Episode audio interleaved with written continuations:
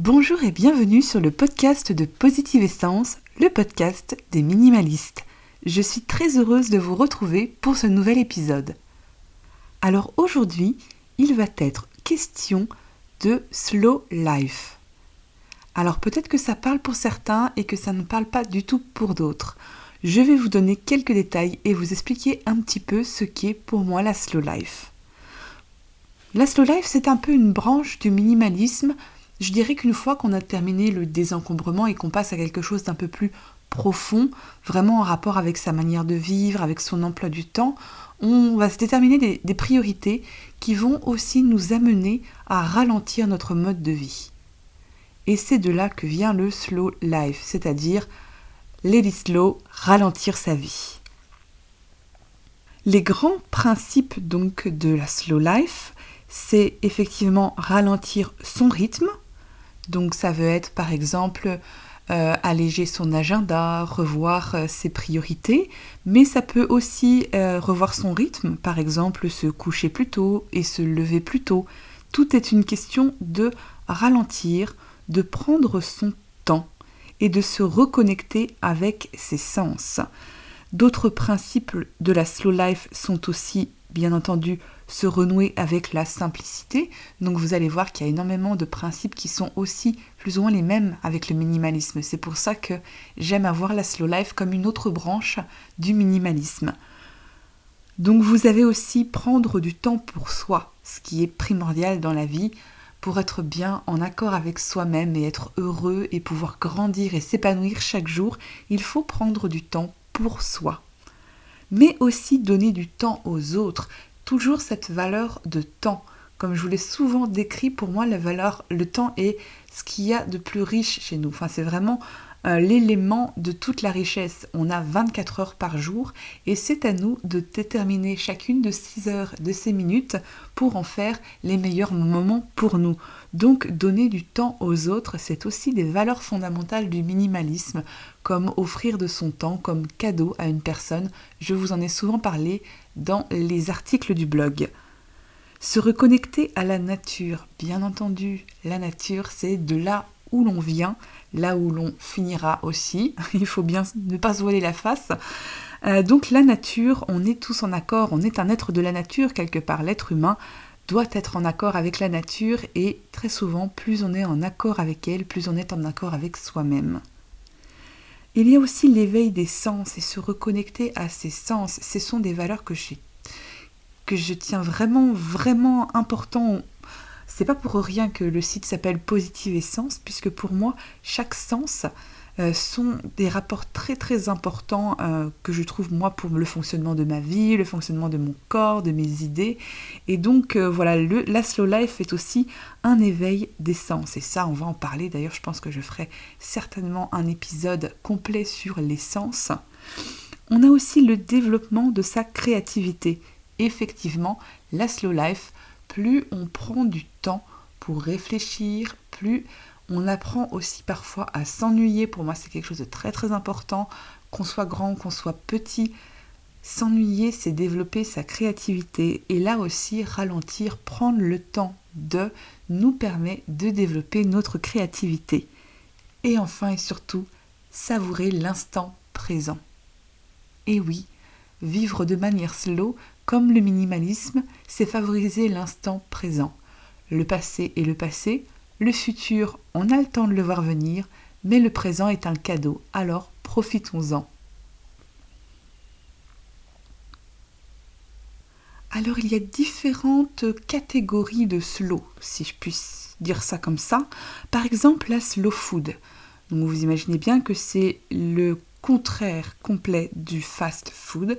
Donc c'est essentiellement travailler avec des produits bruts, favoriser le local, favoriser la cuisine, c'est-à-dire cuisiner soi-même et éviter tout ce qui est produit industriel. Là aussi, on est dans le retour à prendre son temps, cuisiner avec des bons produits, avec des bonnes épices. On a aussi le slow tourisme. Alors ça, c'est un sujet qui me tient aussi particulièrement à cœur puisque, vous le savez sans doute, je voyage beaucoup mais je voyage pour moi pas de manière très touristique. J'aime aller vivre dans d'autres pays. Donc la plupart de mes voyages se font sur le longue durée. C'est-à-dire que quand je pars en Asie, par exemple en Thaïlande, je pars pour trois mois vivre en Thaïlande. Je ne cherche pas forcément à faire tous les hauts sites touristiques et tous les incontournables touristiques à voir, mais j'aime me mélanger à la population, trouver un petit quartier sympathique, y louer un appartement pendant deux, trois mois et vivre vraiment au rythme local. Et pour moi, le slow tourisme, c'est tout ça. C'est voilà, être sur place et prendre la température locale, vivre avec les gens et ne pas juste consommer. C'est prendre son temps, c'est favoriser aussi euh, les transports les moins polluants, préférer le train, le bus à prendre l'avion d'un point A à un point B quand on peut le faire autrement. C'est marcher, c'est prendre les transports locaux au lieu de forcément louer une voiture ou, euh, ou un scooter ou autre. C'est vraiment prendre le temps de et aller aussi expérimenter les petits endroits que vous ne trouverez pas forcément sur votre guide du routard, mais qui sont les endroits locaux, comme par exemple aller manger dans un petit boui-boui local au lieu d'aller dans le super restaurant vegan tout droit sorti de nos influences européennes. Euh, que l'on peut trouver aussi bien à Bangkok, Chiang Mai, Kuala Lumpur qu'à l'autre bout du monde aussi encore. Donc là, c'est pour la partie slow tourisme. Vous avez aussi le slow management. Donc là, on est vraiment dans la partie travail, où c'est une philosophie qui essaye de mettre en valeur euh, la qualité de vie au travail, c'est-à-dire peut-être favoriser certains jours de télétravail pour permettre à des personnes euh, qui ont des enfants de travailler de chez elles, euh, et puis éviter de passer des heures et des heures dans les transports, surtout pour ceux qui habitent dans les grandes villes, mais aussi euh, favoriser la communication et un petit peu moins la compétition. Laisser aussi libre cours aux idées de chacun, puisqu'on est toujours plus fort ensemble. Vous avez aussi la slow cosmétique, donc tout ce qui est cosmétique, de produits biologiques ou même fait soi-même. Ça, j'imagine que vous en avez tous entendu parler notamment sur YouTube avec tous les do-it-yourself pour faire votre propre crème hydratante ou votre blush rouge à lèvres. Tout ça, c'est la slow cosmétique. C'est comment réussir à se pomponner tout en favorisant des bons produits euh, faits soi-même dès qu'on le peut. Le slow touche aussi au sexe. Effectivement, le slow sexe existe. C'est privilégier les manières plus calmes et plus tranquilles d'atteindre le nirvana. Donc en privilégiant peut-être des préliminaires plus longues et une idéologie plus basée sur le tantrisme que sur des manières un peu plus rapides de toujours vouloir aller plus rapidement à la jouissance. D'autres pratiques encore, c'est le slow sport. Donc là, on va plutôt éveiller sur des sports qui sont lents, vraiment en accord avec le rythme de son corps. Donc là encore, on va plutôt privilégier par exemple le yoga ou la marche à pied, plus privilégier en fait euh, des rythmes en accord avec notre corps, comme je vous l'ai dit, mais aussi à l'encontre de tout ce qui est vraiment grosse compétition, cet esprit de compétition qui va à l'encontre de la slow life qui est plus, euh, voilà, on est là tous ensemble et on avance tous à son rythme. Et il y a aussi la slow school, donc pour les enfants, où là on va privilégier les lois naturelles de l'enfant et les mettre vraiment au centre de l'éducation et éliminer un peu plus la partie notation et compétition. Donc là encore, on essaye d'avancer tout doucement avec l'enfant. Et c'est une idée très intéressante, certainement plus basée sur des, des études de Montessori ou toutes ces écoles alternatives. Alors Comment devenir slow et l'adapter à son quotidien? Comment faire de son quotidien un quotidien plus slow? Je vais vous donner quelques petites astuces à mettre en place pour ralentir dans votre quotidien. Par exemple, favoriser les transports au commun à la voiture et même limiter au maximum ses déplacements. Pourquoi aller faire trois fois les courses dans la semaine? Si on s'organise bien, on peut le faire en une seule fois et du coup limiter les allers-retours et passer plus de temps aussi à faire des choses autres que courir après, après du beurre, après du lait ou après des œufs. Important, et ça je vous en ai déjà aussi parlé dans le dernier podcast euh, que je vous ai fait, où là on va favoriser les tâches et c'est-à-dire faire une tâche à la fois. Je vous en ai parlé notamment dans le podcast euh, comment, euh, comment désencombrer ses activités artistiques et je vous expliquais qu'il est important de commencer un projet et de le terminer avant d'en commencer un autre. Ça aussi, il s'agit de valeurs slow life, c'est-à-dire pour n'importe quelle tâche, aller jusqu'au bout. On commence et on va jusqu'au bout avant de commencer autre chose. On s'octroie aussi du temps pour soi, du repos, des siestes. Ne culpabilisez pas. Si vous êtes fatigué et que votre corps réclame du repos, écoutez votre corps.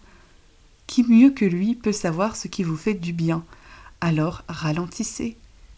Je vois surtout en ce moment avec euh, ces prochains jours très très froids, avec cette grande vague de froid là qui vient de Russie, c'est vrai que d'habitude on est enclin à vouloir sortir les week-ends, voir du monde, mais quand on se met un peu au rythme des saisons, on se rend compte effectivement que l'hiver, on est moins enclin à sortir.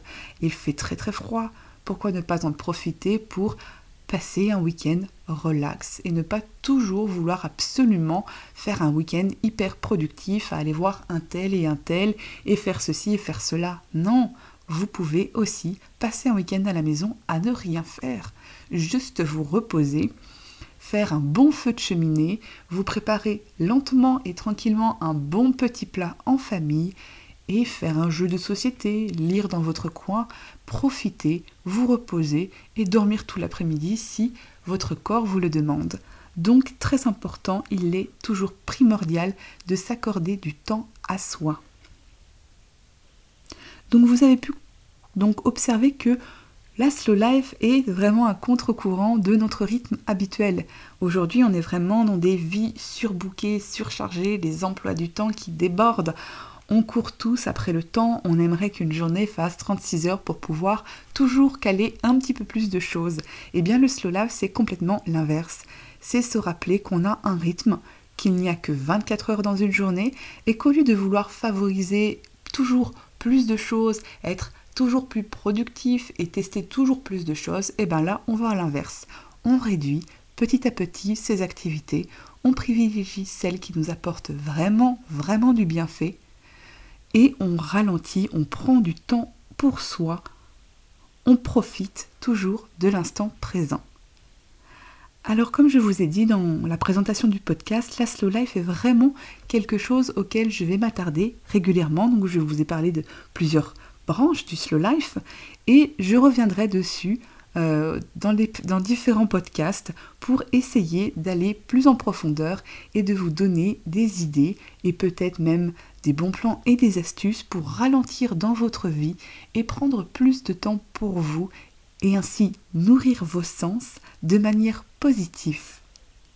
J'espère que ce podcast vous a plu, en tout cas c'est toujours un plaisir pour moi.